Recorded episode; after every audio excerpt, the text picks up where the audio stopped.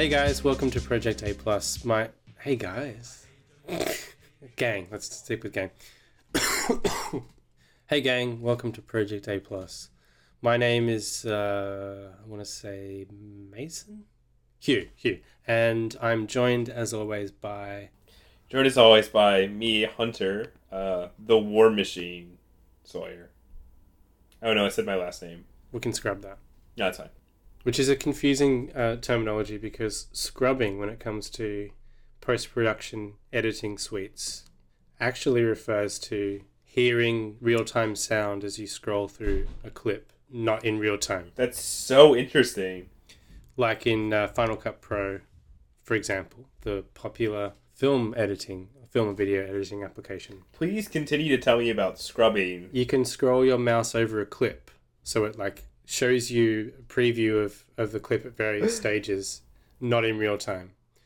And it will also simultaneously play a version of the audio at each point, so you can really quickly isolate a particular section of the track. Do you know what you talking about this reminds me of?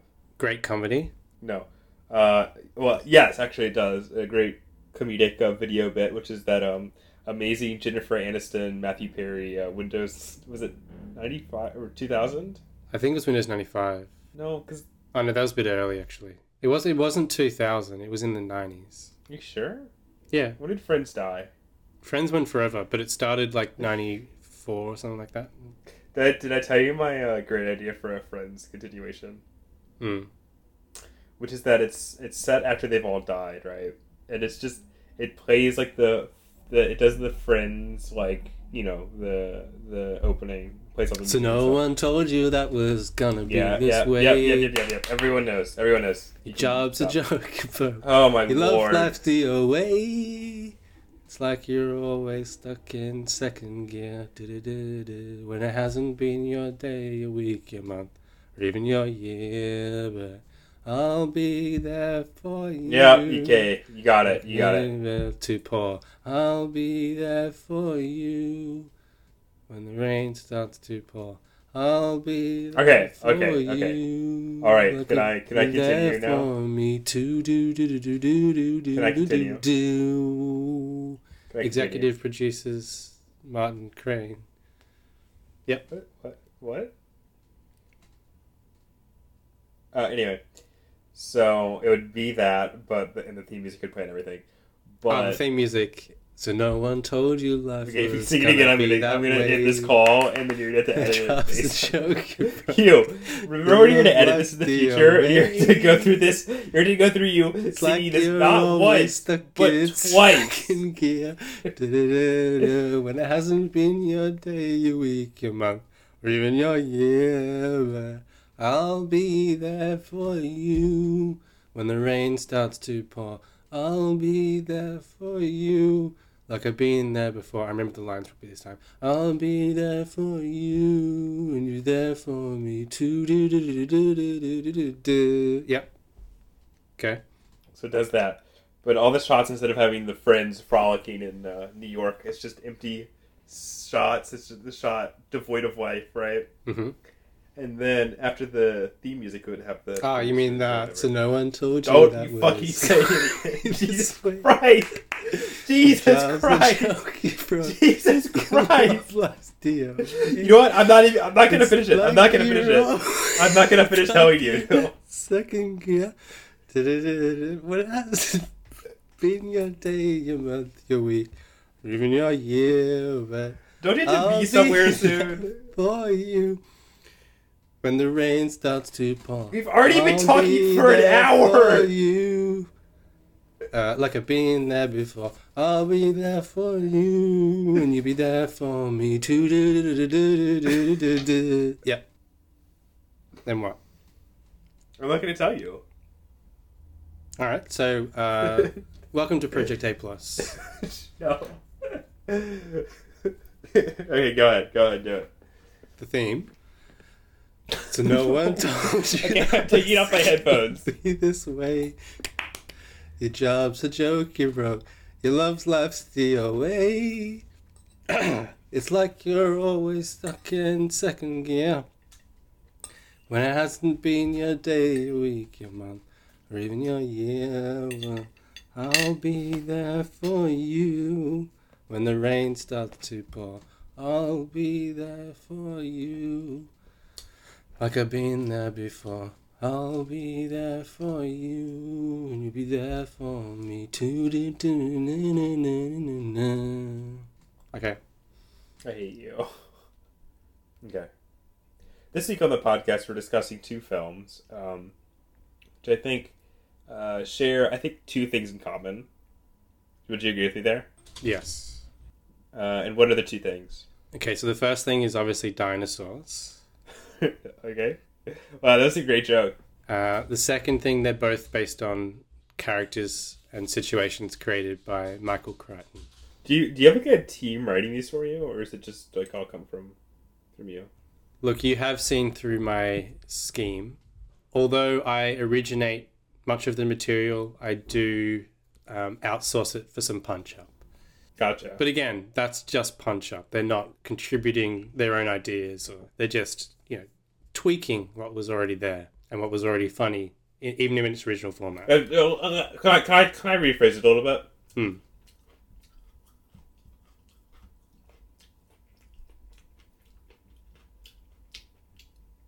See, you sort of um, come up with the uh, the seed of the idea, right? And they're actually tasked with uh, making it actually funny. I think that would be an unfair way of characterizing the situation. Uh, the Criterion Collection is having a sale, right? Mm. To do they do fifty percent off all their wares, which isn't as interesting as it was when I was younger, because oftentimes you can get um, Criterion Collection Blu-rays on sale on Amazon for like forty percent off the like retail price. So it's, it's not quite as special as it was when I was like uh, in college, right? But I still I still like to pick up some really expensive stuff because like it's you know you can pick up like the the big sets for way less than you would normally pay for. I guess you want to hear about my acquisitions, right? We're all waiting. With with bated breath and uh, penises and vaginas in hand, I imagine. hmm So I purchased four films and one TV series. TV series is probably the thing I was most excited about getting. I'm really glad that I got it. Which is weird because you're not that much of a TV guy. Well, it's like a mini series, but it's by one of my favorite directors. So whatever. Uh, I am a TV guy, made of television. I'm guessing it's Twin Peaks: The Return. No, I already have that. And they, they, they, Criterion doesn't put that out. They did put out Twin Peaks: Fire Walk with Me, which I've not gotten, Yeah, I forgot we were talking about Criterion. but I would buy that normally. But it's basically the same features as on the Blu-ray that already exists. They came with like the complete Twin Peaks like uh, mystery thing that they put out. Like that was just all the original series, and then uh, so I don't really see much reason in double dipping with that because I already own the complete series. I bought Michael Mann's Thief, uh, the Blu-ray of Merry Christmas, Mr. Lawrence, A Touch of Zen, uh, The New World, which I actually already owned on, on Blu-ray, right? But I only owned the extended cut, and the Blu-ray edition that they put out has uh, three different cuts of the film, and then a bunch of other special features. And I was like, that seems like a good enough edition that I'll double dip with it. What's the What's the best cut of the New World? I mean, I've only seen one of them, so I don't know. Did he go back and do like a recent giant cut or something? Um, I think he did an exclusive cut for this edition. That's like just like the the Tree of Life cut that's coming out later this summer. Um, that I'm also gonna pick up 100. percent But yeah, I think it's like 57 minutes or something longer. Maybe that I'm just regurgitating the fact of the original. Who knows? Whatever. Um, and then I also got uh, Berlin Alexanderplatz, the complete series, which I'm really excited about watching. Which is uh, directed by Fassbinder. I've heard good things about. Yeah. Yeah, it's like apparently his masterpiece. It's like hundred million hours long. So there you go. That's what I'm. I'm I haven't finished buying stuff. I'm trying. I'm still trying to because I didn't have. I want to get the Age of Innocence that they just put out. Um, the Scorsese version.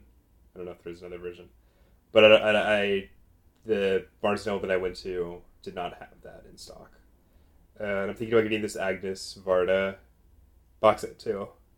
That's it. That's what I'm. That's what I purchased this week. What about you? Make any big purchases recently?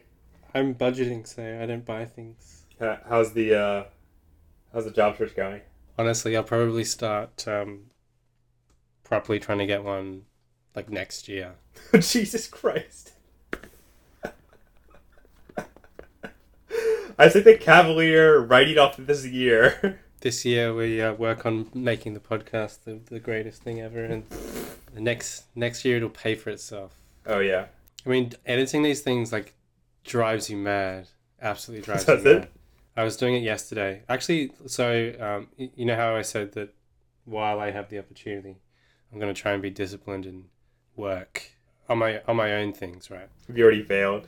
It's been a bit of a like uh, erratic success for the first month while I'm settling in. But the last two days, I I did do more than a full day's work each day. Um, the first day on writing, which is an amazing achievement given how tortuous I find writing, and the second day yesterday was a full day of uh, no, it was actually like ten hours of podcast. Jesus Christ. Um, this episode of Anon and, and whatever Body double. This is the second time you've forgotten that. took a took yeah body double took a long time it it goes for it goes for ages and then it just cuts off before we even finish talking because that was when i forgot to start the recording again That was really funny. and the worst part is i was like this is the this is the moment when the podcast actually gets good and i start doing uh, james mason impressions and it's all gone and the the worst bit this is kind of what prompted me to say that we should uh, do the last bit a bit differently we talk about funny people for so long we should just cut out all the funny people stuff. No, I mean the funny thing isn't. It's not a like. It's not a terrible discussion. It's not necessarily a good analysis of the film or anything like that, if such a thing is possible, because we kind of discursively talk about his stand-up special and dating people who like funny people and stuff like that. So but that allows that allows the viewer to be like, oh, these are real people versus. that's right. That's right. The problem. The problem with some of these episodes is that it literally feels like. So this week we're going to be talking about these two films, and that's like the name of the episode. And then we go, oh, what else have we been watching? Oh, I watched this, and then we launch into a discussion that's like exactly the same. I think we should cut it up into two parts. I think that was a good idea. That's kind of not necessarily distinguishing them, even though they're in two parts. But this is the way we talk about movies. Like, you know what I mean? We're so passionate, it just it just comes out this way. Um, no, no. Even if you split it into two podcasts, it'd still be difficult to say how one distinguishes itself from the other, because technically the main podcast is also what we've been watching in the last week. It's just that we've both seen the films, which also sometimes happens with the films we watch independently. We've both seen them. I think ideally, this is my proposal. Basically, the way our timing has gone fairly consistently is that we spend about half an hour in total talking about the main films. And up until this point, we then spend another at least half an hour talking about the other stuff, right? Uh huh. But I reckon it would be good if it was like 30 minutes on the main films, which is fine. That seems a reasonable, uh, least discussion. And then a shorter time frame on the other ones. Uh, not necessarily 10 minutes. Like, I guess we'll see how it goes. But where it's more like, okay, this is a picture of the stuff I've been looking at this week. So I've been looking at these films. So instead of being like, um, we're gonna select them, we should just talk about all the films to a some degree, and then Yeah, I think so. And then just maybe make some comments about ones you want to talk about a little bit more, yeah, uh, or anything you like. yeah, that sounds fine to me. I feel like it's gonna into us getting going on digressions and then just being endless, but Because when it volleys back and forth is when I mean this is again like I said possibly a bias of the fact that I'm editing them, and it's a different experience than just listening to an hour and then like spending eight hours going through it. I gotta say, I think I think we have different podcast philosophies because the, the podcasts that I really responded to when I was a younger person, to some degree now, are ones that very much go on like long digressions. Well, there's a part of me that likes that like the you know like the um, REM ones I guess that sometimes go for like two and a half hours.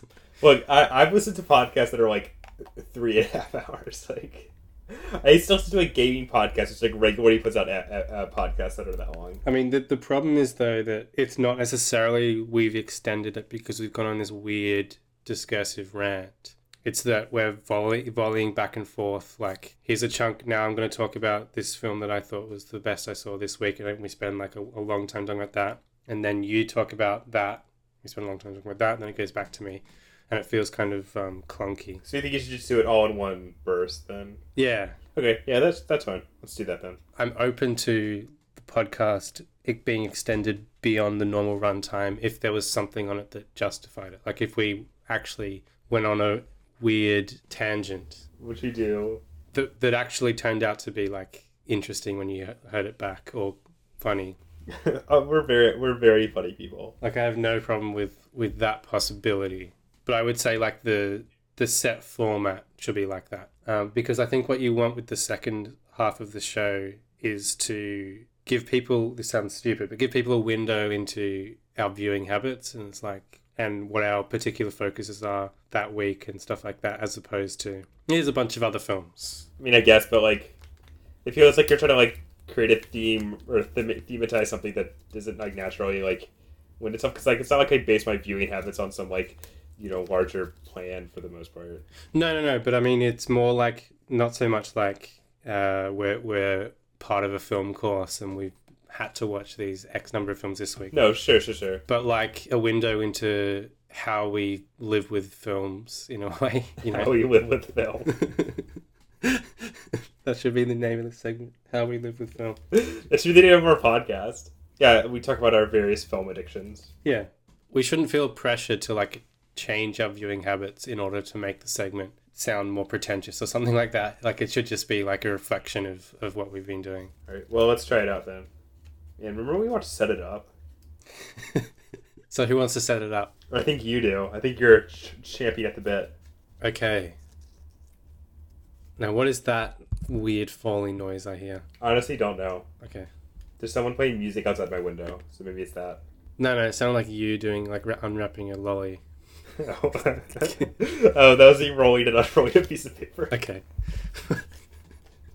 okay, I'll stop doing that. I mean, you, as long as you don't do it when you speak, you can roll the paper all you like. Okay. this will be when we have super fans. They'll be like, "What is Hunter messing with this week?"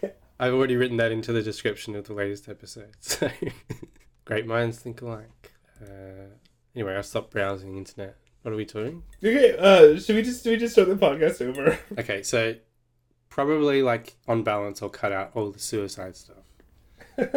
Probably on balance, I'll cut out the racially questionable section segment you, on the you can just say racist. I think. I think that's okay. You think racism's okay? All right, whatever. I Yeah, think, of course, I think I beg to differ there. So I think I put my foot down there. But I can assure you, and I stake my life upon it, hmm. that the You are a racist. no, that all four renditions of the opening theme title to the hit TV show Friends, Oh as recorded by the Rembrandts, will feature on this podcast. Wait, Rembrandt did the. I didn't know he was into music. Yeah, Rembrandt. Rembrandt is the theme to Friends. that's crazy. Uh, sorry, technically it's the Rembrandts, like him and his family. No. We're a band. it's like the Carpenters. Exactly. Uh, anyway, God. Okay. Uh, take take sixty three. Take 63 the theme tune on the podcast. No, if you sing that again, I'm gonna stop talking to you. Like I'm not even kidding. Okay. Um, I'm not. I'm not going to sing it, but I'm going to ask you a question about the lyric. Is the opening line? So no I one. bar- I've barely watched the show, friends. I cannot answer this. Well, okay. You can just choose which one you think is right from these two options. Is the opening line? So no one told you that was going to be this way, or so no one told you life was going to be this way. That would be this way. I'm not sure. I thought it was it would be this way. No one told you it was going to be this way. Yeah. I guess that could be it too. I thought I read it written down somewhere as life recently, and that made me question what I'd always thought. There's actually another seg- segment of the song. Yeah, it was it was life. You're right. Okay, there we go. But there's also another section of the song that I've uh, historically misheard. So no one told you life was gonna be this way. Your job's a joke, you're broke, your love life's DOA. It's like you're always stuck in second gear. When it hasn't been your day, your week, your month, or even your year. But I'll be there for you. When the rain starts to pour, I'll be there for you. Like I've been there before. There you go. That's it. That's all I'm gonna do. We got one more line. Come on, bring it home. I'll be there for you because you're there for me too. Yeah. So okay, so you know the line, um, "Your job's a joke, you're broke. Your love life's DOA. Yeah. So throughout my entire adolescence Which continues to this day. and early adulthood, I thought it was your love your love life's the old way. Uh, okay. And I was like, that's dumb, and that also rhymes with that. That's reusing the word that ended the first half of the couplet. So it's rhyming the same word with the same word. And then later I discovered it was DOA. So I apologize to. Actually, the Rembrandts they didn't write the song; they just performed the rendition. Oh, they just performed it. Hmm. So- but you still want to apologize to Rembrandt, I assume. All the Rembrandts who were involved, because they um, are conscious of the fact that Rembrandt, being a painter, has a much greater reputation than the other members. They're they're a bit sensitive about him being isolated from the rest of the group, and that's why they're called the Rembrandts, plural, not the famous Rembrandt and his family. Hmm. So interesting. That would have been funny if I if I remembered his first name.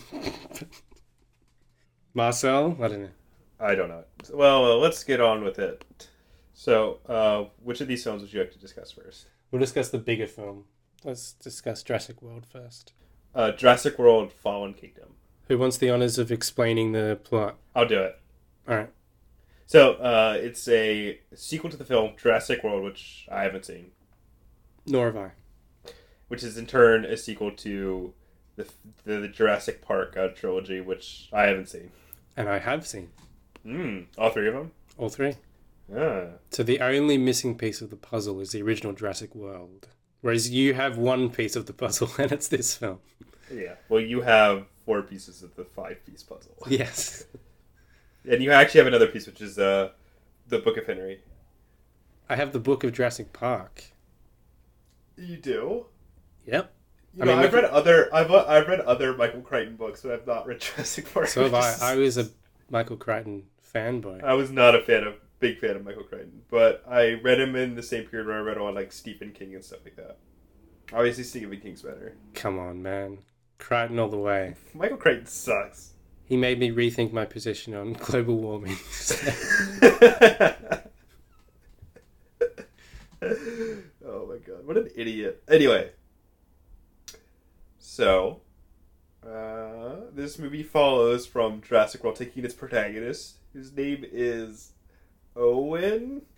uh, is it? Yeah, I guess it is Owen. Yeah, Owen and, and Bryce Dallas Howard, whose character wait Claire. Claire. Yeah. Yeah.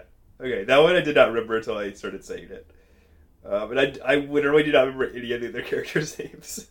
You could have told me either of their names as anything, and I would have gone okay. Just, just, just a generic uh, Anglo-derived male and female name, um, surname. Um, as they travel on the behest of a uh, possibly villainous, possibly not, a mysterious benefactor played by Rafe Spall, and the person he represents, who is apparently the guy who did Jurassic Park's original partner or something like that.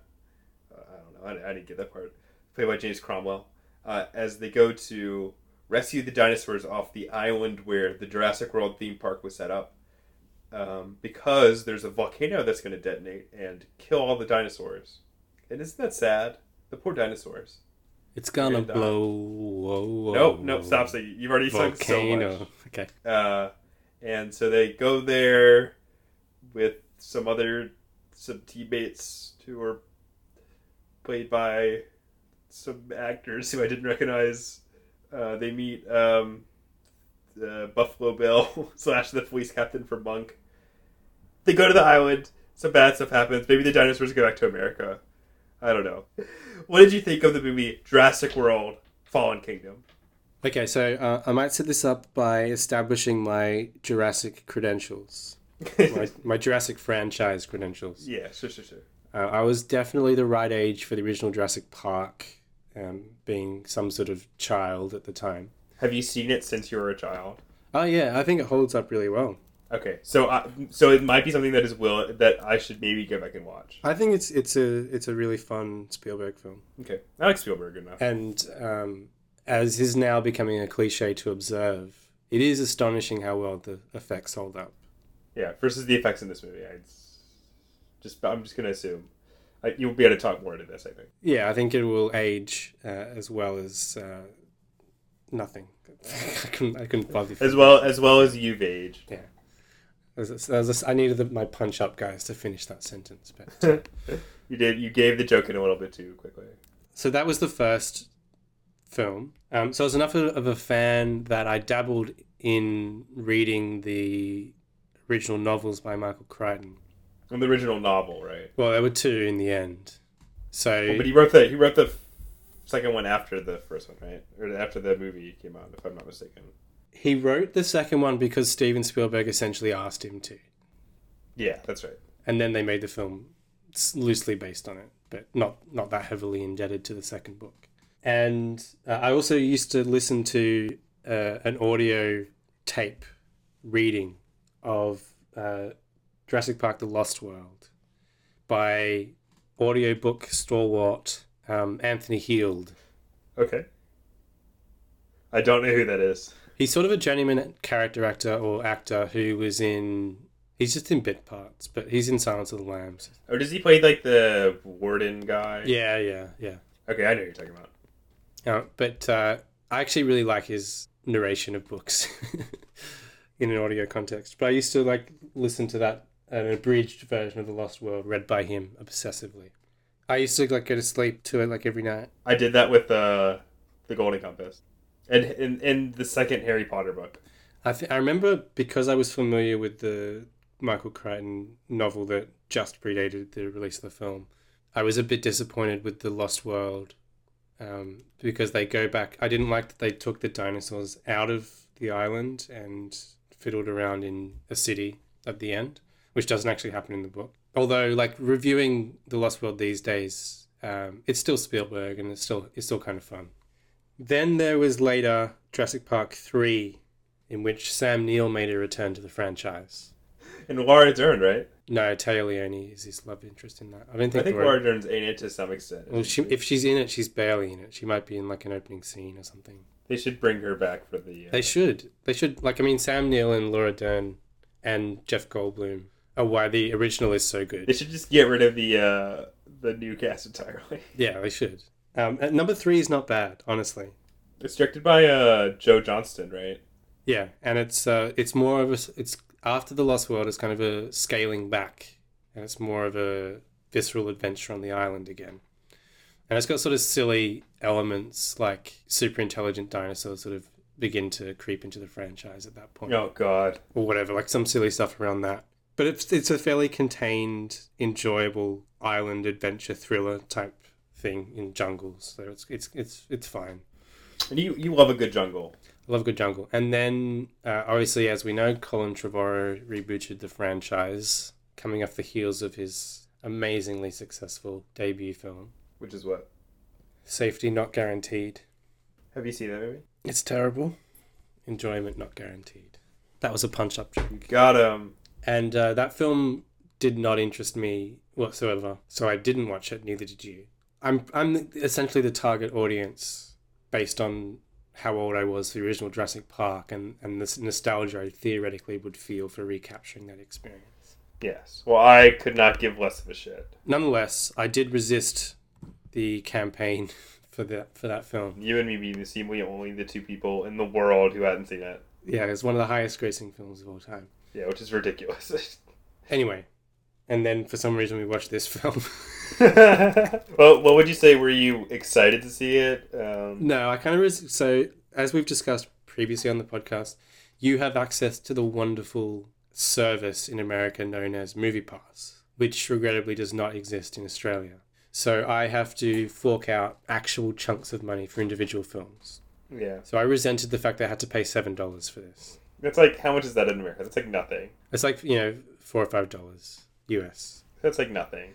But I mean, luckily it was only seven dollars. So uh, from the location I'm in currently, I'm within walking distance of a few cinemas. A revival house about 15 minutes away, a art house slash mainstream franchise about 40 minutes walk away, um, and then I discovered that I'm only 20 minutes away or 25 minutes away from uh, another cinema that has seven dollar Tuesdays. Mm. So I didn't even have to pay for transport. I just walked down and watched this for $7. So it could have been worse. The film probably couldn't have been worse, but the price I paid for it could have been, which I guess I guess is, is spoiling my reaction to the film. Or giving you some indication that I didn't enjoy this experience particularly much. Mm. It's a, it's a it's a curious film Yes. and um, I've I've heard some things that it maybe incorporated ideas from a bizarre and terrible sounding screenplay for Jurassic Park Four that's been floating around for years. which sounded crazy and wonderful almost. Uh, but you know, it's what's even more bizarre is that it's it was written by John Sayles, who's mostly known for being like an independent film director. Finally observed and uh, almost like left leaning, like portraits of rural American life. Which could not be farther from uh, from Jurassic Park if you tried. I don't think. So it's weird that they were like, let's get him to do this. But anyway, that that script didn't eventuate in a, in a film, but its legacy is is apparently integrated into this film. Uh, yeah. So overall, I didn't enjoy it. Did you? No, I would say I had the uh, opposite experience of enjoyment. You loved it. You know, I thought it was uh, very bad. Cool. All right. So set it up. So done.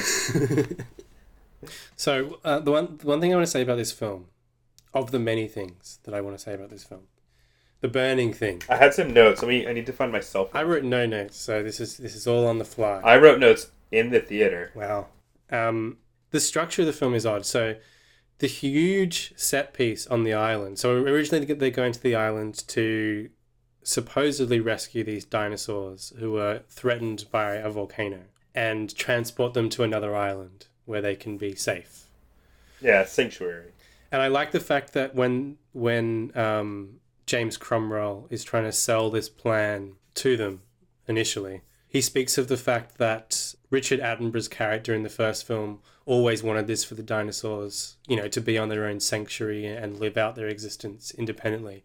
And that's that's obviously not what he wants. If you've seen Jurassic Park, he wanted a theme park. Like he made a theme park. he wanted a, a Jurassic Park theme park. He didn't just want them to live there, where he wouldn't have made a theme park, right? I guess. I guess so. I don't know. I mean, I could be misremembering, but I don't remember a plot point in the first film where he's like, "Oh, this theme park stuff is a necessary evil, so I can fund my dinosaur sanctuary." I would. I literally couldn't care. It was just like his hubris that he thought he could control nature. So this this seemed like a a, a retconning thing, essentially. Yeah. I mean, there's in there's in a bunch of stuff um, in this film that called back to the previous film we haven't seen. So I did feel a little bit lost by some of the, the characters and plotting. The main thing I'm, I'm referring to is like um, there's a little girl in this film. Oh, I don't think she's in the other movie though. So I don't know if that's. Oh, really? Yeah, I think she's a new character. No, no. Like I know the girl's a new character, but it seemed like her mother was in a previous film. No, I don't think she is either. Oh, that's weird. Then it just seemed like a weird plot. Then It's almost like it was poorly written by two people who are terrible at making movies. I guess it's difficult to distinguish what's just bad screenwriting and what actually is in the previous film. it was poorly developed. Like the rest of the movie was poorly developed. So they're going to this island, right? And there's this active volcano, and there's a race against time to get these dinosaurs to safety. And this is one of the biggest set pieces of the film. Yes. And it culminates in the lead characters running, you know, meters from a lava pool um, in the midst of a, a stream of fleeing dinosaurs as they try and reach uh, a boat that is leaving shore and is the only way off the island. And it's like a ludicrous set piece uh, that is visually not unenjoyable, I would say. I think there's some images uh, inherent in volcanoes and dinosaurs which are irresistible to a degree. Yeah, I mean, irresistible to you, maybe. I found it very irresistible. And it's silly and goofy, and I would have preferred if that was the third act of the film and that everything was building up to something like that happening. Because that seems to be the most dramatic and the most visually engaging section of this whole film. Yes. Whereas instead of that, rather curiously, this is the end of essentially the first act, or the first or second act. And the rest of the film takes place uh, in like this gothic mansion in which these shady underworld figures and uh, compromised corporate shills are um, auctioning off dinosaurs to the to mob figures and Which I I will say I would I I kind of enjoy that as a concept. You know what I mean? Hmm. Like a bunch of like just generic evil people of the world going to a dinosaur auction. like that's great. but an execution was not so enjoyable. So yeah, the the rest of the film plays out as the the lead characters running about this mansion, avoiding dinosaurs and foiling the the bad guys' dinosaur auction. The bad guy who's played by Rafe Spall. Rafe Spall, who is working with um, Toby Jones. Playing I feel like the character who seemed a little uh in terms of his hairstyle, he's a little like uh, the current president of the United States, uh, Donald Trump. Did you get that vibe as well, or am I inventing this whole cloth? I mean, you could be right, but I didn't. It didn't occur to me. Because he has a very he has a very bad sort of comb over that's like orange-ish. Did he do an American accent? I've already forgotten. He was doing an accent. He was doing an American accent, yeah, pretty sure. Because he also speaks Russian, but he his normal default voice was vaguely American. It wasn't his normal accent, I don't think. But I can't remember. Who knows? no one knows. It's it's a loss to to time because no one will ever watch this movie. I've pointed towards some general structural issues I had, and the fact that it culminates in this rather tedious running about the mansion segment. But I really think the main problem with this film is the characters. I mean, the only way these type of films work is if you have some vestigial of investment in what happens to these people Yes. or that to some degree you are, are charmed by their exchanges with one another. Um, and none of those things occur in this film. That is definitely true. And the worst part is that you can feel the in the bones of the screenplay and the direction what they're trying to do, and and the reactions they're expecting you to have to these characters' playful banters, especially between Chris Pratt and Bryce Dallas Howard's characters, Owen and Claire. You know that they're this um, mismatched pair who are at each other's throats but really love each other Yes. and have different. I mean, the first film is is possibly a worse offender in this regard because that's the film in which they first meet and interact in that manner. But let's not let's not talk about the film that we haven't seen. It, so you can feel um, the cogs behind the scenes um, of these encounters wanting you to feel a certain way about, you know, find it charming, or whatever, yeah. And it falls so horrendously flat at all stages of the film that no matter what else happens on screen or how well put together it is or isn't, doesn't really matter. I think that's the, the main problem with this film. I couldn't care less about whatever happens to anyone. I'm trying to think of because there's definitely like, spectacle films that I think are successful despite me not caring that much for the main characters. Like look at Spielberg's Ready Player One, which I know I think I liked more than you did. Uh, but I think I think I, I was much more invested. Uh, although I mean, it's not a it's not a large investment. Granted, I was much more invested in those characters than I was in these characters. Like it doesn't have to be like a full on you know symbiotic empathy. It's just it's just like enough, Just enough. right? Just enough to get to get by. You need you need a certain level of that to carry you along. Otherwise, it just devolves into just like nonsense, and who cares?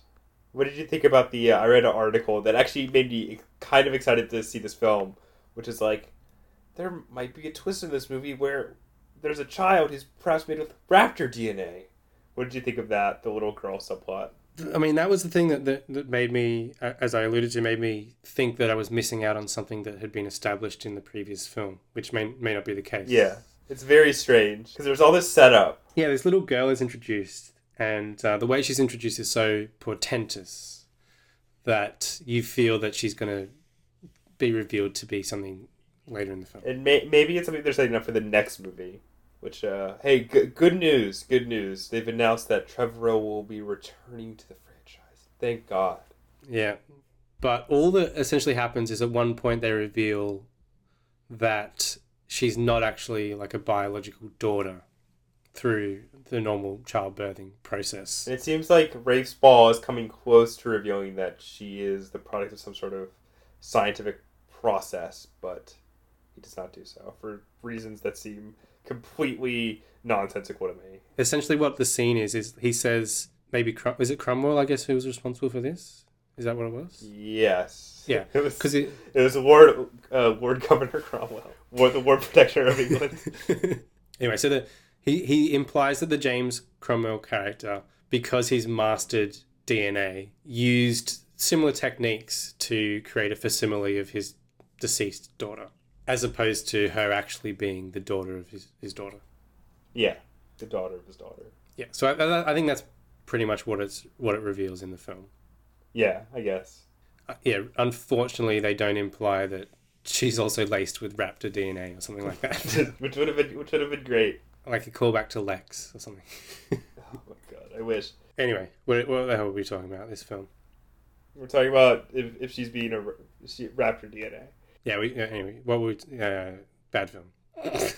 Do you have anything else you want to talk about? I'm gonna look at my notes real quick and see if there's anything in All particular. So while you while you look at your notes, um, so I read a number of reviews, which mostly most of which are lukewarm. Some of the reviewers were excited that it incorporates elements of franchises that aren't the previous Jurassic Park film, in the sense that it's going for this gothic horror yeah, whatever. style, but it doesn't make it any better. The fact that it does that, like, it doesn't Im- improve the franchise. Would have been good if they had succeeded at actually incorporating it well. It, it- I don't know. Just just making that observation makes for decent copy in a Jurassic World Fallen Kingdom review, but doesn't improve the film. But it's like you're mentioning that this film has influences from uh, Gothic horror, but you're just just saying that as if it's like a thing that enriches this film at all is ridiculous. You know, Yeah, exactly. it's just like an uninteresting version of that. Like it doesn't make it any better. I don't think. What did you think of the performances of the actors, let alone the material? Uh, I thought they were all terrible. I would agree. I, I can't think of a single performance that I like enjoyed at all. I like watching uh, what's his name, uh, Buffalo Bill, get his um, hand eaten off. That was pretty good. That's probably the only part of the movie I enjoyed actually. Even though it was so like, oh, you're gonna enjoy watching his hand get bit off, that it kind of ruined it for you. You know what I mean? It'd better if they just did it instead of being like, uh, uh, uh. Anyone who came to this film hoping to see Jeff Goldblum make a triumphant return to the franchise. oh my god, it's so funny how he's in the film. So yes, technically Jeff Goldblum is in this film reprising his role. He does not interact with any of the characters. No, so they obviously shot his scene in a day in a courtroom that has no bearing on the rest of the film whatsoever, no. but it just serves as an expository through line in a couple of scenes, right? In which he talks about the dangers of, um, making dinosaurs. yeah, keeping these dinosaurs around, and he's just like let the volcano destroy them. oh my god! Do you know? Do you know what I actually hate about this movie? Hmm. The uh, stupid dinosaur rights stuff. Oh, I don't care. Just make some fucking new. If you have the ability to make new dinosaurs, which they do in the world, they have that ability. Don't they just make new ones? I don't. I don't get it. the whole like plot of this movie is so stupid. But I think the thing they haven't explored, which would happen by this point, given how many iterations of Jurassic Park there have been in this fictional world, like rival, like you know, in the first, so well, I guess maybe you don't know, but in the first film, a central part of the plot, which makes sense, is that there is a rival business interest trying to infiltrate Jurassic Park to obtain dinosaur DNA. Right. That's crazy. But that will make sense. Like if, if in in the world there was suddenly a Jurassic Park that had brought dinosaurs back to life, and there was this expensive theme park, there would be rival business interests trying to do their own version of it. Yeah, for sure. And I think by the point of where whenever Jurassic World Fallen Kingdom is set in the franchise relative to the first film, I mean, wouldn't the whole world be like overflowing with this technology? Yeah, presumably. I want to see like the the really low rent, like shitty, like the New Jersey Jurassic Park unit. And then to make a funny film, like a really a, a like grubby ripoff of it that obviously goes awry because it's it's by definition a cheap knockoff. It's not just like um, a, a slick corporate operation that inevitably goes awry because of Jeff Goldblum's chaos theory. what look, look! I got a loan from the bank. It was for a million dollars for this Jurassic Park. Oh, there's a scene where I was really frustrated, and I, I can't tell which movie is lying to me. This movie or Star Wars Episode Three: Revenge of the Sith, right? Because there's a scene where Chris Pratt is like he's been knocked unconscious by a tranquilizer dart. He's very near lava, which has uh, erupted, uh, seeping like from this volcano, right? hmm and he's like laying near it, um, and the lava's coming down around him, and he doesn't catch on fire, which is what happens to Anakin Skywalker. I I will say that this film's use of like the Spielberg face, right? you It always just makes everyone look like they're about to have an orgasm when they're looking at. Well, they they basically shot for shot recreate the scene in the original Jurassic Park when they first arrive on the island and come face to face with one of those big long-necked dinosaurs that we can't call brontosaurs anymore. And they step out of the jeep and they're looking up and they're amazed by it. Like they just do that basically exactly as it appears in the original film. I guess I, I guess I just don't I don't find dinosaurs to be that awe inspiring, so I just don't You weren't a dinosaur kid?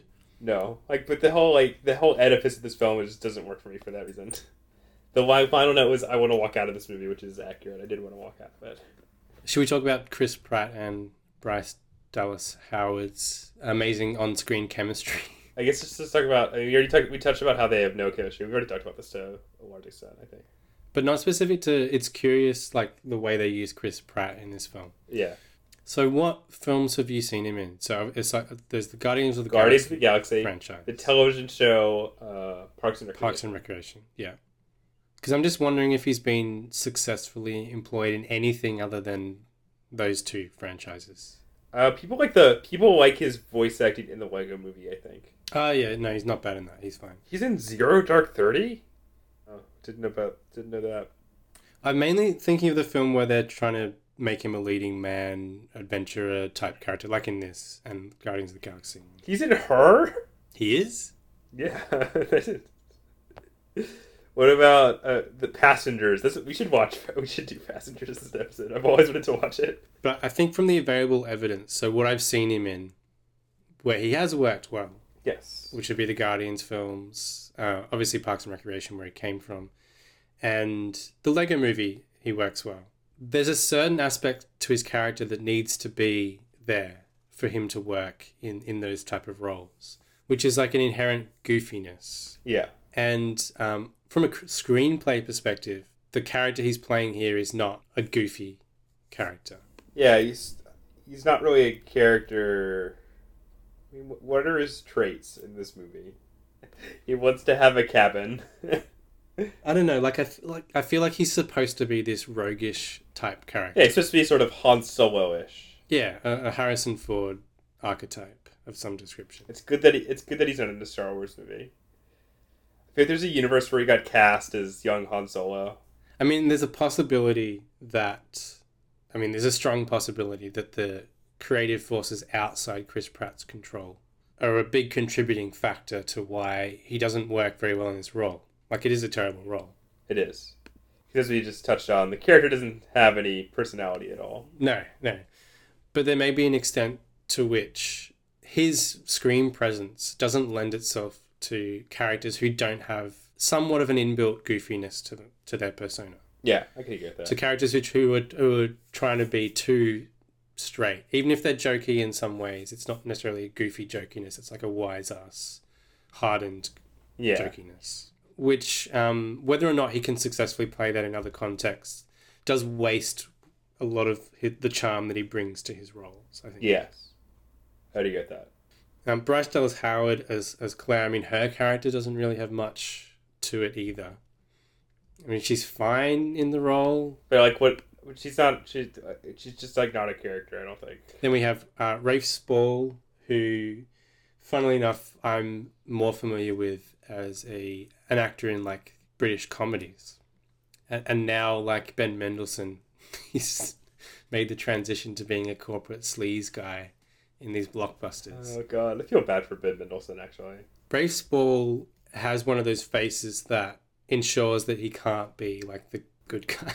Kind of like kind of, kind of like Toby Jones. and I actually quite like Rafe Spall. I think he, in certain contexts, um, he's quite good. Usually I comic. think he, I think I've only seen him in this movie. I could be wrong about that. Well, no, you, you've seen him in Prometheus. He's terrible. In I've not Prometheus. seen Prometheus, so Oh, you haven't? Okay. No, I've only seen uh, Alien Covenant, which Oh, okay. It's funny that you liked Alien Covenant and you haven't seen Prometheus. whatever. I like the way Alien Covenant. Alien Covenant's kind of like the good version of this movie in a way. yeah, yeah, probably. You don't like Alien Covenant though, so it's just not. I like it more than this, so I would say it Yeah. qualifies as the good version of this. But it's not. But I would you call Alien Covenant a good movie? no, not really. Okay, so, but um, let's see. I've also seen. I, I did not know he was in Hot Fuzz, which I've seen, Yeah, he's in Hot. He's one of the the mustached police officers.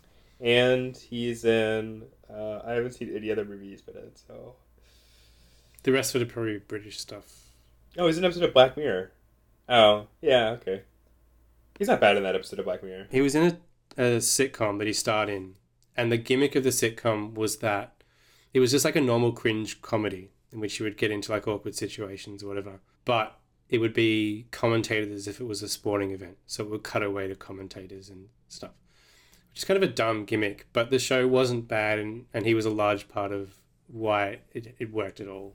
I think. Uh, So I think he's got potential in certain roles, but I mean, I mean, he does he does the job here. Like he comes across as like an oily guy. yeah, he's fine. My favorite thing about this entire film actually comes in uh, one of the latter scenes in which Jeff Goldblum appears. So this courtroom sequence. You mean the later scene in which. Yeah, of the two scenes, I guess. Yeah. Um, that's just split into two and bookends the film. It leads up to this speech, like after the dinosaurs have been let out into the world, as it were. It leads up to this Goldblum speech in which he actually says, "We truly are living in a Jurassic world." Oh, yeah, Jesus Christ. as if the entire film was like orchestrated to justify the the title. like, why is it called Jurassic World? Well, I guess we released the dinosaurs. Not, not, the, not the theme park that was played a prominent role in the first one. Wait, are we all done? I don't know. Do you have any more notes about it? Uh, uh, no. It's just bad. Don't watch it. It's the worst blockbuster I've seen in quite a while, I think. Picture a box. Just your average, everyday box. Except this one doesn't have any marks on it. It's an unmarked box. You don't know where it came from, you don't know where it was going. But I'll bet you'd like to find out what's inside. Join me on Unmarked Box. Every uh, so often on uh, Off Brand Horse. So let's move on to uh, our. I think this is a continuing thread, which is uh, us watching uh, Netflix original movies, specifically Netflix original rom coms.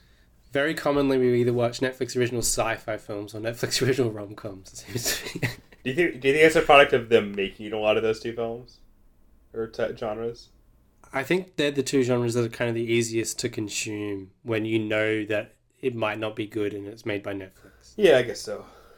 So the sci-fi stuff always has the inherent fascination of how are they going to be sci-fi? How is this going to be bad? Yeah, but in in a sci-fi context, like it's kind of more watchable than if it was just like a, you know, a generic family drama or something that was a Netflix original. Yeah, I guess so. But we've watched a lot of Netflix original films. Last week we did a Netflix original film, War Machine, Yeah. yeah. which is also intolerable. And I think similar to sci-fi, there's a certain pleasure to be had in watching the silly conventions of a romantic comedy unspool before you. I mean, for you, For me, at least, I usually enjoy them. I usually do not. Certainly, there are exceptions, and uh, this week we have one, another one. Of them. That's two exceptions. It's weird that you seem to focus on exceptions to your enjoyment of. Anyway, so I'll, I'll set this one up, as it were. Ah, Set It Up is a Netflix original romantic comedy that's uh, just recently been released, mid June. Directed by Claire Scanlon and starring Zoey Deutch. Deutsch? Deutsch? Deutsch? Deutsch? Deutsch? Deutsch? let me see. Deutsch. Zoey Deutch. I don't know. Let's just say Deutsch, even though, yeah. Zoe German. I'm gonna I'm gonna look up how to pronounce it. You continue. All right. So it stars Zoey Deutch and some guy called Glen Powell, along with Taye Diggs and Lucy Liu. So Zoey Deutch and Glen Powell play two overworked assistants. Zoey Deutch's boss is Lucy Liu, uh, who's a sports writer. Wait, just to interrupt you a little bit. It is Zoe, Zoey Deutch. Okay, good. Glen Powell's boss is played by Taye Diggs, and he's just some corporate guy. I'm not even sure what his job was, but you know, it's a corporate environment. They he's a he's a venture capitalist. I think. Yeah, one of those generic investor people, whatever. He is a rich man who owns a big company. Zoey Deutch and uh, Glen Powell are in the, the same building on different floors or something, I guess. They both realize that they're equally frustrated by the amount they're required to work at the behest of their bosses who don't seem to consider their welfare whatsoever Yes. and often keep them at the office late into the night so that it's impossible for them to have a personal life. And we see how this affects their romantic prospects, etc., etc. Um, anyway, so they come to realize that they're both in the same boat, as it were, and they devise a plan in which they essentially set up their bosses to be in a relationship together. So they'll spend more time with one another, therefore releasing them from the stresses of their jobs.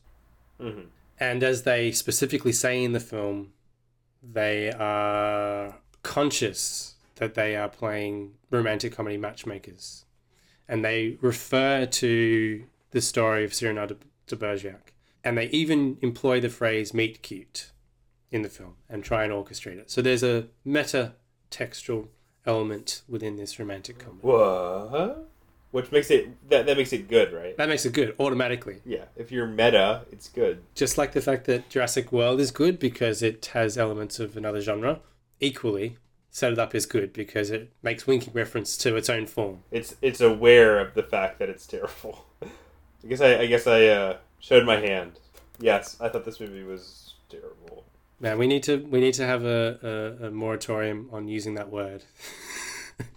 I need to open my dictionary so I can my thesaurus. Okay, I'm sorry. I thought this movie was very bad. Is that better? Hugh, what did you think of the film? Set it up. Yeah, I I was very disappointed in this because for some reason it's received buzz as better than your average romantic comedy. Possibly, as we alluded to, because it has these winks at the audience in terms of its form, and I don't know, it goes for contemporary references and uh, stuff. I don't know. I don't really know why this has any buzz. So this has what I would affectionately term a woke screen. yes. Please um, further explain this term, which will definitely become the uh, sort of the thing that we're known for in the podcast game. We we coined the term woke screen. Yeah, and, and please please uh, explain what that means. So it has elements in its construction which hint towards it being progressive and in line with current trends around issues of race and relationships and all that sort of stuff. But yet, when it comes down to it, it is as regressive as any romantic comedy from the 90s Correct. or earlier. And essentially, what I mean by that is in its casting, technically 50% of its core cast are not white, right? There's two people of color um, who play the respective bosses of the characters. And when you look at the, the trailer for it, you know, it feels like they're an integral part of the story as well. And in the fictional world of the film, the white characters are professionally subordinate to the people of color. But in the narrative world of the film, the world that actually really matters in terms of our viewing experience, the people of color are just subordinate to the white characters. because the only story that really matters is this white heteronormative relationship between Zoey Deutch and Glen Powell, who eventually get together at the end. And on the sidelines, essentially, we have the uh, these other characters, in- including um, gay characters as well. The gay character played by a straight man. And I mean, I, I don't necessarily think it's automatically not uh, okay for a film to have two white characters in a heteronormative relationship who live happily ever after, and that's the story. That's fine. It's the fact that it, you know, has this, as you said, veneer of being a woke film or woke Or it screen. seems to it seems to want to present itself as a woke movie. yeah, it seems to want to pre- present itself as um, being up to date on those sort of issues. I feel like some of the reception to it has been because of the the woke screen. I think the film would be better if Lucy Liu had more of a part. Certainly. Yeah, poor Lucy Liu. I mean, Taye Diggs is kind of terrible in this film. I'm not. I don't know much He about him, but he's not very good in in this particular role as uh, Glen Powell's boss. But certainly, I would have preferred uh, Lucy Liu to have a, more of a presence in this film. Yeah, me too. Because Lucy Liu is great. Did you enjoy the stylings of Glen Powell? I'm not sure what type of stylings they were, but the white guy Uh, the stylings. serial the serial killer styling. I think I thought he was really annoying, and also thought he was a serial killer. So he looks like you know the top 20 results if you type generic American white guy into Google Images, and he has one of those uh, American faces that even if like a different accent came out of his mouth, it would feel wrong. yeah, I agree with that. It's very square jaw. Zoey like Zoey Deutch is is okay. I didn't mind her so much. She's she's like I, I don't know like. I, I always feel so bizarre, like evaluating performances as, as if they're like taken out of, you know, like take them out of the the rest of the context of the film. Like, sure, she's like whatever, but the material was so awful, like precludes having a good performance in a way. You the uh, I don't know if you know this, but uh, the the term rom com is actually a portmanteau of two other words, uh, romantic, and then comedic. Is that correct? That is accurate. So uh, I want I want to know: Did you find the romance in this movie romantic? No, Did you find the comedic in this movie funny? no, Did you laugh at all? Nope. I found exactly one moment to be uh, humorous, and I don't even mean like I didn't even laugh at it. Okay, it was at the very end when he's like, "I need to get to the airport to to stop them from going to the ho- honeymoon." He's like, "Oh wait, I have four hours to get there." I thought that was kind of funny. I think this is like the worst moment of the of the film's attempts at comedy, uh, in which the Glen Powell character is trying to reconcile, or I don't know, he's doing something with his uh, previous girlfriend, who he obviously breaks up with in favor of Zoey Deutch at some point. Who's also also a person of color. Yes, yes. He's going to his his girlfriend's house because he's because he's been so overworked that it's really hard for him to see his girlfriend at, at proper hours. He goes over to her house late at night and she's already asleep and um, or like she's just woken up from his buzzing of the door thing. And uh, and she's going like I'm really tired. I'm I've I'm, I've been sleeping and he's like oh I can wake you up with my peen. oh Jesus, yeah, that was that was is essentially the line he uses, right? And then he realizes that it sounds rapey, so he like goes Yeah. back on it and like, no, that's that's not not what I mean. And then when she ultimately rejects him anyway, and he walks down the stoop, there's like a homeless guy sitting next to him, and the homeless guy goes, "Hey, you can wake me up with your peen." Oh yeah, God. So yeah, I mean that's enough. I mean, that's really all you need to know about this film. That that made it into the film. Now you you found you uh, found the racial politics of the film to be offensive and regressive. it's always a joy listening to a straight white man chastise a harmless Netflix romantic comedy on behalf of people of color and, and different sexual orientations. But I will I will criticize it on a totally different plane. Which maybe the film isn't so harmless to you because did you know that it's actually propaganda for for the uh, one of the the horrors of living in a capitalist society, which is the expectation of overwork. Because in a, in a way, this film glorifies um, having your boss be a total asshole who abuses you and forces you to work incredibly late hours because they're pieces of shit. I, I would disagree that this film glorifies it because isn't the whole setup of the film to get out of that cycle? it obviously portrays it as not like a great thing, but like in Zoey Deutch's character arc, right? There's that bit where Lucy's uh, was like, "Oh, I did this because it'll prepare you into this industry, which is terrible, right?" And to me, that's like saying like, "This is something that's required if you want to perform correctly in this society, right?" Hmm. And you know, you maybe you could make something critic. You could make it. You could build that into a criticism of society as a whole, right? Or capitalist society, in that way. But it doesn't really treat the film it as such. And Lucy Liu's character is very much sort of like I don't know. I feel like it, it, the film doesn't position her as like a villain at the end.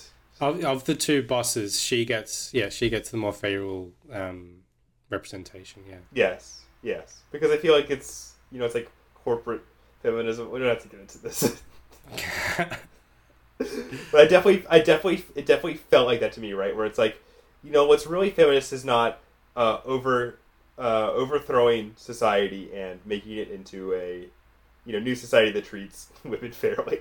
It's allowing women to penetrate the upper echelons of the already existing society, which I don't know if I agree with that, Hugh. I think I think society is really bad.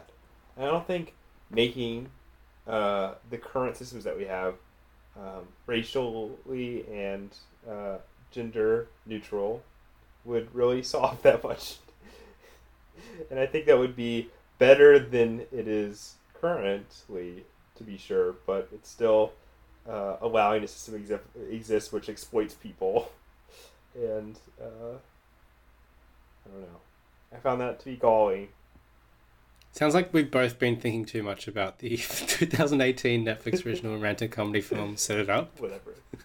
Whatever. Whatever. You know what? I, do, I, I don't care. I don't care. Fuck, fuck anyone who thinks that. But yeah, and I, I thought it was really, it's just really strange to me that Lucy Liu's character doesn't receive any kind of uh, comeuppance. Yeah, I wouldn't necessarily characterize the f- film's overall message as some form of propaganda about the system being great. And I, I, I think the film would have been stronger if there was some more, more acknowledgement on Lucy Liu's part that what she was doing to her employee was exactly the same as what Taye Diggs was doing to his. Yeah, but it's like essentially like um, the the moral transgression which uh, Taye Diggs performs to make him a worse person than Lucy was that he cheats on her. Yes. He breaks up the sanctity of, of the family unit Yeah. Yes. in American society. The heteronormative. Yeah. Uh, it sounds like you're Dorsey cheating to an extent, which is funny. I want you to use that if you ever cheat on your any partner that you have. I want you to use that as your uh, excuse for why you did it. uh, what was I talking about? I don't even remember. Oh, but yeah, it's just it's it's so like that's the, that's the line that he crosses that she doesn't cross, and it's such like a minor thing. Like it's obviously a terrible thing, and no one should ever cheat on their partners. But like, I mean, I don't know. There didn't seem to be that much that separated them morally, and the film doesn't acknowledge that. So it kind of like is completely toothless, but it's like, oh man, Taye Diggs' character is such a bad guy, you know? And I don't think it would have been that difficult to script a scene in which Lucy Liu has a moment of epiphany in which she realizes how she's been mistreating Zoey Deutch and still be like a decent character on some level, or at least be more um, self-aware than Taye Diggs' character. Like, Well, even if I mean, I don't think this movie would have been good if that had happened. I would have pointed that out. no, because you still have the rest of the movie. if you took out the rest of the movie and replaced it with a different movie. yeah, yeah. Like that's why that's why I think I kind of view it as like a uh, mea culpa, or not a mea culpa, but like a um, a justification of uh, exploitative bosses in a way because it, it allows for there to be a good version of it. You know what I mean? Mm. I would say, like, I enjoy, enjoy watching silly romantic comedies a lot. Like, it, it's it's it's it's something I can consume without thinking and enjoy in a lot of cases. I would say I do not. Um, and it's actually impressive to come across a film like this, which like actively enrages me throughout the experience of watching it. What what what enraged you about this movie? That's what I'm pro- curious about. So here's here's the thing. So when you're watching a romantic comedy, you're dealing with a f- form that is like so encoded with with its structure and tropes Yeah, of course. that there's no there's usually no surprises in in the way the narrative plays out. But there's there can be a joy in how that's executed and and uh, you know the charm or chemistry between the actors. Can overcome or imbue these tropes with life. Yeah. Yeah, and there's like a freshness to the script or the dialogue or whatever. But it becomes intolerable when they veer from that lane and go for something that is more self aware about the tropes and more aware of, I don't know, potential current issues that are, are going on in society and winks towards contemporary styles of, of humor and that sort of stuff, which this film definitely does. I will say, I think you can do that if you overturn the tropes. Yeah, no, I think you can do that if you're really talented and you find a way to subvert that and, and comment upon it. Or you're just really funny and you can pull that off. You're right. Yeah. But when it's like a you know, a mediocre type of romantic comedy, which is which this is, and it makes plays for those kind of things. I don't know, it makes the experience just it sours the experience for me because it's trying to be better than it is. Like it, it it's trying to be above a normal romantic comedy while conf- while almost offensively conforming to that, and that's why what we we said about the fact that it decorates the romantic comedy with um, a more diverse cast, and it represents other perspectives on the periphery of this film. It's ultimately even more disappointing when it just all collapses into this normal relationship that we've seen a million times before, with this type of faces we've seen a million times before. Whereas I mean, this sounds bad, but if everyone else was white, it wouldn't have necessarily had that you. problem. It would have You'd have loved it. Which is not what I mean by that, but you know what I mean. Like it feels, it feels like they don't want to actually integrate um, people of color into the core narrative. Yeah, I totally agree. It's yeah, as you said, toothless in in their ultimate execution of that. They're like, oh well, it's okay if we just, and this is the problem with um, diverse casting, is that for so many years when at least there was some consciousness that you should be diverse in casting. Um, it's only gone as far as decorating the periphery of the film. I mean, that's how 90s romantic comedies were to extent. Yeah, I mean, so that's why you've got all these films in which the lion's share of the dialogue and the narrative drive are for white people, but they have like a black best friend. Or a gay best friend. Or a gay best friend. This film is innovative that it is both. And the and the circle of they usually have like it's funny. There's always like a male, and they have like a circle of friends, and there's always one black person, and all the rest of the people are white. And the black person, for whatever reason, doesn't have any other friends of, of color. He just has a group of all white friends. Yeah, of course. That's how every black person is, right? Yeah, I mean, the other romantic comedy we watched, I guess, had that kind of role um, in when we first met. Yeah, a movie I've forgotten about entirely and yeah, that that was all through the nineties, and and you, and you, you know what, you enjoyed that film, so proving that film's much better. I mean, it's good. Like, there's there's a sense which it's good that it's the step in the right direction of actually appearing as any sort of character on the film that's not denigrated. But there's still like it's still 2018. Like we should we should have a little bit better than that.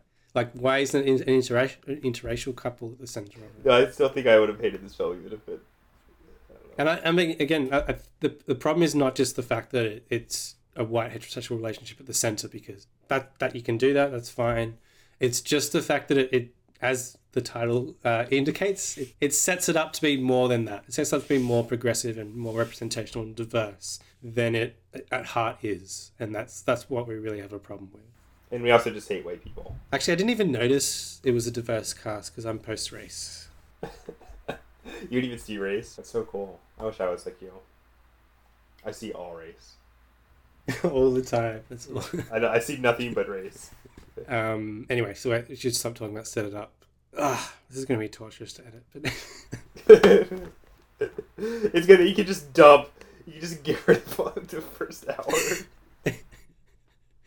no, even the way we've. I can. I can sense the way we've talked about both films has been a mixture of like decent chunks and then garbage and then decent. nah, it'll be great. You don't know what you're yeah. talking about. Do you have anything else to say about set it up? Don't watch this. I mean, if you like it, you like it. Go for it. Okay, yeah, of course. If you if you enjoy this type of film and are um, able, I mean, obviously, like uh, there's plenty of films that I take pleasure from which have terrible and offensive elements. So mm. I'm not like I don't know. I just feel like it's been given a pass to some degree, and I think that uh, it's a little hypocritical of people to like examine films besides this one in that lens and not extend it to this one. You know what I mean? Yeah. Because they got caught at the woke screen. Yeah, that's right. woke screen. Let's just say it as many times as we can. Is that the episode title's to be? Yeah. I'm to call it woke screen. Yep, done. The, the, um, the woke screen. screen. Yeah. The woke screen. So I think it's probably important to point out that, you know, when you are consuming media, you can have all these problems with a film in terms of its portrayal of race or, or, or gender or, or sexuality, and also appreciate other elements of the film. Yes. Um, it's not about necessarily throwing the whole film away because we had an issue with that, right? Though I'm throwing this whole film away for a variety of reasons. There's some films that are so ideologically corrupt that you know you can't separate it and you have to just you know dismiss the entire product. But there are things like this that, that have in, endemic elements that are essentially a reflection of the systems that produce them, Yes. uh, which are bad and, and should be called out or should be questioned. Um, but it doesn't mean you blindside yourself to any of its other qualities, right? You can have a complex, nuanced relationship to a piece of media like this. Yes. The the main problem with this film is that if you take away those issues and pretend they're not there, which we, we can theoretically do, the its actual existence as a romantic comedy is deeply flawed. It's predicated on two uninteresting leads. Yeah. So the two uninteresting leads, I find wincingly terrible uh, attempts at contemporary humor um, that are a, a different style than you'd normally find in a generic romantic comedy. A score that is so impossible to listen to. It saps the life out of me. Yeah. So I, I just think on, on any level there, it's it's it's a flop. Yeah. It's bad. and, and Don't this watch is it. The, this is the flop house. okay, so we move on to what we've been watching. I just gave an extra half star to Citizen Kane. Oh my god! Wow, so impressive. he fucking edgelord. I guess you should say that uh, Hugh rated Citizen Kane much lower than uh, the required five stars. When you when you rate it lower than five stars on like Letterboxd, it says, "Are you sure you meant to rate Citizen Kane?" Did your mouth slip? Her seems like a bad guy. He's a good guy, and I'll tell you why. Well, I don't I, I don't think Citizen Kane is like a completely damning portrait for one thing. I mean, it's definitely not like a positive portrait of him. Like he's flawed, but he's not like Yeah, but he's given an emotional like life. Like he's not like a two dimensional villain. he has multitudes. He's like a box of chocolates. The no, but William Hearst will forever be in my favor because he's the only reason that Krazy Kat remained in print for decades. Apparently, he murdered someone in real life, or had them murdered. Again, you got to take these things on balance with Krazy Kat. so, Krazy Kat, how many lives is Krazy Kat worth to you? I could, uh, I could happily like let a nation sink into the sea to keep Krazy Kat. in the What? bottom. Okay, okay. What sort of nation are we talking about? Like a, An island nation. an island? so it's sort of like a racist thing you're saying, right? I mean, a little bit.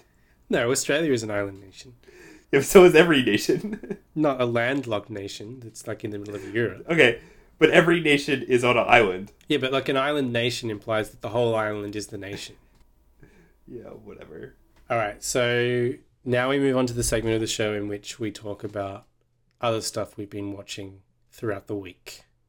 Some things that I've been actually leaving the house to watch include a series of Japanese films um, because there is a feature or a series at the moment at one of our cinemas um, centered around the actress um, Kinuyo Tanaka Hmm. Actress who also became a director in her own right. Directed about six features in the end. Um, so they're showing a series of her films. Um, she became famous in some of the early Ozu films as a as a young actor, um, but has appeared in a number of Ozu and, and Mizoguchi films. Like she's been in films that I've talked about before on the podcast, like Life of a Haru, Getsu. Um, so these are a bit more obscure films they're showing. Um, so they they started with the Mizoguchi film Miss Oyu, which is kind of like a romantic comedy or a tragic romance with no comedy. um, which is an enjoyable film. I, I quite like that. And then they, they showed one of her directorial efforts, The Wandering Princess, which is a Technicolor extravaganza um, that sort of deals with Japan's relationship with China and Mongolia during um, the aftermath or during World War II, actually, Oh, and the and its aftermath.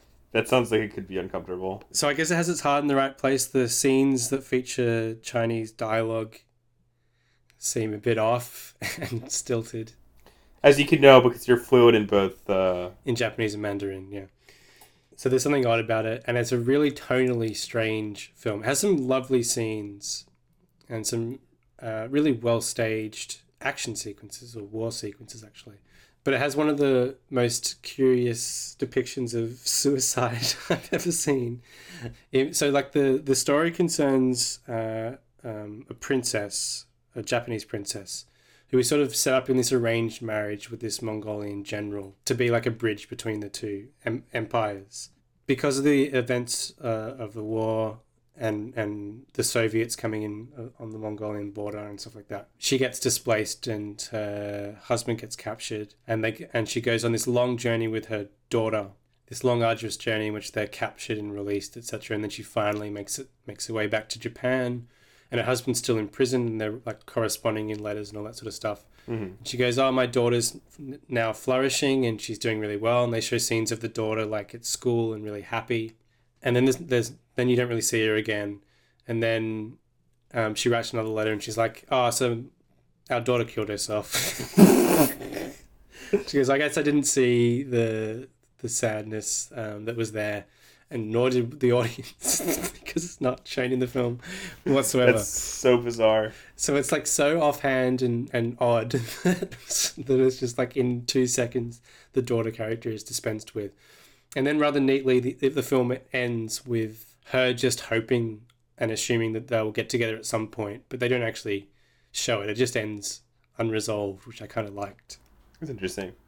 So I don't think it's a, a perfect film by any any means, and it's uh, it has some pacing problems. So it feels it feels longer than its um, hundred minutes or so, but it's an interesting film. Worth a watch. Yeah, worth a watch. The next week, I watched uh, a couple more films. So one of them was an Ozu film in which Tanaka stars A Hen in the Wind, which is which is another example of Ozu's genius, I guess, if I may say so Ay, ay, ay. in a film again about a returned serviceman from the war and a woman who has to resort temporarily to prostitution in order to get by and the sort of fallout from that when her husband discovers what happened hmm um, so it's quite a complex portrayal culminating in the husband pushing her down the stairs and it appears like she literally falls down the stairs so I- don't know about the safety regulations that were in place when they filmed that scene, but it looks like Tanaka literally just falls down the stairs. That is the the turning point in their relationship. Live happily ever after, kind of. So I mean that that, Concerning. that element is a bit off. I mean, it's not quite that simplistic. It's like a, it's more complex than that. It's still really beautifully made, and it's an interesting film to look at as well. But the next film, which was one of Tanaka's earlier directorial efforts, uh, is a film called Eternal Breasts. Eternal what? Eternal Breasts. So when you first come across that title, you're like, this is some weird translation of, of the original Japanese that's lost something. Um, but that turn out that turns out to be an appropriate title for the film. So it's actually based or loosely inspired on the story of a real Japanese poet. Well, I don't want to. I don't want to interrupt your description of this, but um, just an FYI, you can watch this movie on in free or uh, in full on YouTube apparently. So if you're interested by Hugh's description, Um, the lead character is a poetess, as they call her in the subtitles, um, which is one of my favorite gendered terms, poetess. uh, she's a poet. Um, and she's in a horrible marriage initially, but, privately she's pursuing her poetry with like a poetry circle. And she's she's getting a name for herself in that context. Um, she ends up divorcing her husband, and um, it turns out that she's secretly in love with uh, one of the other people in the poetry circle who himself is already married. And then she gets diagnosed with breast cancer and loses both of her breasts in a double mastectomy. And the way all this stuff is shot is quite bold for its time and the way it deals with these issues. Uh, like it was a 1955 film. I guess from a female or feminist perspective, it's it's it's a really rich film for a lot of the ways that it deals with these issues of, of a divorcee and someone who gets breast cancer, the way she's treated as a woman, and the way she feels after she loses her breasts. And she writes a poem called Lost Breasts and, and, and, and that sort of stuff. And then there's this great scene later on in which, after she's had the operation, it sort of liberates her from some of her the concerns that maybe held her back in the past. And she becomes more impulsive. And she goes over to the household of the man she was in love with, who also died at some point in the film, but the wife is still alive, and asks to have a bath, and like shamelessly admits to the wife of the of her the person she loved that she just wanted to be in the bathtub of her late husband because she was in love with him, and uh, the woman recoils in horror when she looks through the into the bathroom and sees that and sees her breastless chest, but she's not ashamed of it. Worth a watch. Yeah, it's long and, and melodramatic. I mean, if again, there's some pacing issues, like it feels a little drawn out. But certainly, of the two films I've seen that she's directed, it's it's the, it's the better one, and it's the one I would definitely seek out. I'll think about doing so. So I watched a few other things. I watched Saturn Three. I want you to go into detail about that actually, because I read the plot description and it sounded completely insane. Yeah, it's like a so Saturn Three is um, the passion project of John Barry, who was a production designer on notable sci-fi films like Star Wars, and he had this idea, this seed of an idea for a story that featured a couple of people on this outpost on a planet who are lovers, and then a scientist arrives with a robot designed to help them with their duties, and things go awry from there. So he had that idea, and um, he was scheduled to work on Empire Strikes Back, but under the proviso that if his film got greenlit, he would leave it to direct it, and that's what happened. So it went into production. One of the producers was Stanley Donen, famed um, American director, whose uh, classics include co-directing Singing in the Rain. The stars attached to the film were Kirk Douglas and Farrah Fawcett, along with the up-and-coming star Mm-hmm. Harvey Keitel. You made that as like if it was a big reveal. No, I couldn't remember his name for a second. I remember That's sad. That's age. To get to this point, um, another famed person was attached to this project, and that was Martin Amis, who, although does not seem like a natural fit to the source material, apparently was an avid sci-fi fan himself when he was growing up. So now he wrote a draft of the script. I would be surprised if a single word of that made it into the film I watched. Was he credited as the? He's credited as the screenwriter. Um, apparently, um, it went through like every single ghostwriter in town, or you know, um, those people that do uncredited punch ups of screenplays. Everyone had a go at it, and until we get to the the final film that we have here. And um, John Barry had troubles on the set. Apparently, he clashed with Kirk Douglas, and there's a bit of a dispute about exactly how he left the film or why he left the film, and if he was fired or not. But whatever happened, Stanley Donen stepped in and took over directing duties. And John Barry re- returned to his work on Empire Strikes Back as like a second assistant director, a second unit director or something. And uh, the film proceeded. Now, Harvey Keitel refused to be involved in the post production process for whatever reason. That's pretty funny. And Stanley Donen apparently was not satisfied with his natural uh, Brooklyn accent in the context of this sci fi universe. So, to deal with both concerns, um, he was dubbed over by a guy with like a British accent, That's so weird. which plays so ridiculously in the film. So, none of Harvey Keitel's uh, vocal work uh, survives, it's all overdubbed um, in post.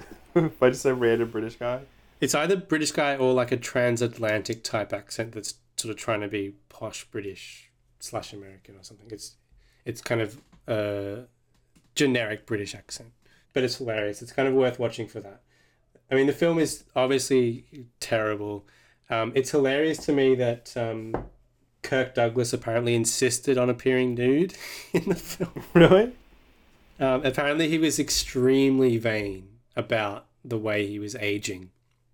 And there's even a line of dialogue after he shows his naked body to Farrah Fawcett in which he says, Is this the body of an old man? And everyone in the audience is like, Yes, yes, yes, it is. Definitely. Do you see his penis? No, you see his ass, but you don't see his penis. Um, he's got one of those classic Hollywood um, male bodies that don't exist anymore, that are really chunky in the torso. They don't have that um, curvy design of a modern hunk. It's all just like from the hip to the bottom of the arm. It's just like a diagonal line. um, but that's a good film. No, it's, it's a pretty. Okay. It's, it's a terrible film, but it's it's kind of worth. It's kind of interesting to watch. It's an interesting phenomenon. I do. It does sound like I want to watch it at some point. Unfortunately, there's not enough. There's some deleted scenes that that are kind of uh, that would have made it more fun that were taken out, but and the robot never has sex. That's a shame. Even it's a horny robot, right? Yeah, it's not not realized in the way you would like it to be. So I won't. I won't be able to masturbate to it then. Um, I watched Man Up, which is the a romantic comedy with um, Simon Pegg and Lake Bell, and I actually really enjoyed it. That's the kind of romantic comedy I like watching. But you only rated it three stars on. But that's like a lot more stars than Set It Up gets because it's not great. Or uh, or a Citizen Kane. no, Citizen Kane's on three and a half at the moment. But it's it's got a uh, entire star then. Um, so the premise of Man Up is that um, Simon Pegg's on a blind. Uh, my favorite, my favorite interaction that we have is when I say something that is so disinteresting to you that you just take a pause and then you just come back to what you were talking about. to Man Up. um, uh, the premise of Man Up is that um, Lake Bell gets mistaken for Simon Pegg's blind date, and she goes along with it and misleads him into thinking that she was the one he was supposed to meet up with because she obviously feels that maybe this would lead to something good or whatever. Um, so that's like a, a familiar kind of setup you'd expect for a, a romantic comedy but the deception is revealed pretty early on in the film, which I think was a good point. Mm-hmm. So there's a long stretch of the film in which we we lead from their um, conflict with one another in the wake of this deception um, to the point where they ultimately reconcile, which I think is a good way of dealing with it. And I like both the leads in the film. I don't usually like Simon Pegg in outside of his work with Edgar Wright, quite honestly He was a he was good here. but I enjoyed him here, and Lake Bell was good. It was just a fun romantic comedy that if you're looking for something that's not set it up, I would recommend this one. I won't watch this. And lastly, I watched The Sacrifice, which is Tarkovsky's last film at the cinema. But not his last film in heaven. No, uh, it's number one all over heaven. Anyway, I'm trying to. I was gonna just sing the uh, the Friends theme, but I couldn't even think of it. So I'll be there for you. yeah, thank you, thank you. So no one told you that. Was... Anyway, you have three minutes. oh, I'm so tired. Uh, I'll be I'll be quick. So I, I watched the movies too. Did you know that? Really? All right, cool. Yeah, I did. That's Project A Plus this week. I watched a couple of films. Uh, I watched the movie National Treasure. Have you seen National Treasure? Um, not in full. I've only caught bits of it. I I want to watch it though. Pretty fun. Uh, a little too of its time. Um, Indiana Jones knockoff starring Nicolas Cage. It's a little weird to watch that movie when your president is Donald Trump because it makes it just seem a little. I don't know. It's, it ends in a context which is strange to you. Ah, yes, the foundation of America. This is such a great thing to witness. And it's like mm, maybe it's not, but um, that's not really uh, on the film itself, I suppose. And then I watched before that I watched the Godard film, uh, Les Carabiniers, which translates to the Rifleman, which I thought was bad. Um, and very sort of um, it had some interesting stuff, but for the most part, I was just sort of like plotting and boring. Um, and I watched the movie Fantastic Beasts and Where to Find Them, which was okay. It was a perfectly serviceable Harry Potter movie. Didn't really do any, that much for me, but you know, it was, it was okay. It was like watchable. And I watched Isle of Dogs for the second time. A great film. They're a pretty good film anyway. I watched Martin Scorsese's Casino. It's a movie about a casino. I watched the film Hereditary, which I actually thought is another uh, example of the set it up syndrome, where something was uh, hyped so much that I was really excited to see it, and then when I finally did see it, I was like, eh, "This is okay, I guess." Um, yeah, it's it's fine. It's not that scary. I did I didn't think it was scary. I wish it was scarier. Uh, I watched the movie Heat, which I thought was brilliant and amazing, and I love Michael Mann. This is the first time I'd ever seen Heat. I thought it was just a great booty crime drama saga. Um, it just feels cool and fun, and um, I don't know, features some really great performances. It's one of the best casts ever assembled for film, I think. Um, and then I watched the movie The King of Comedy, which I also loved. It's probably my favorite, one of my favorite Scorsese. Another first viewing for me. Uh, immediately shot to one of the top uh, Scorsese films.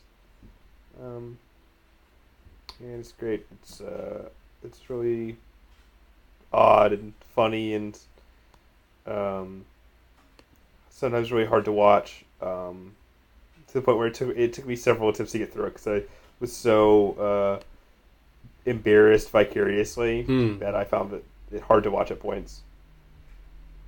Um, but I think it's probably Ro- it's probably my favorite Robert De Niro performance like period. And Scorsese's direction is just so perfect. There's so many great images that are just I don't know, a summation of the film's ideas in a single like frame, and it's just it's just so brilliant and great. And uh, Jerry Lewis also gives a great performance in it. Yeah. Yeah, uh, and that's it. I think.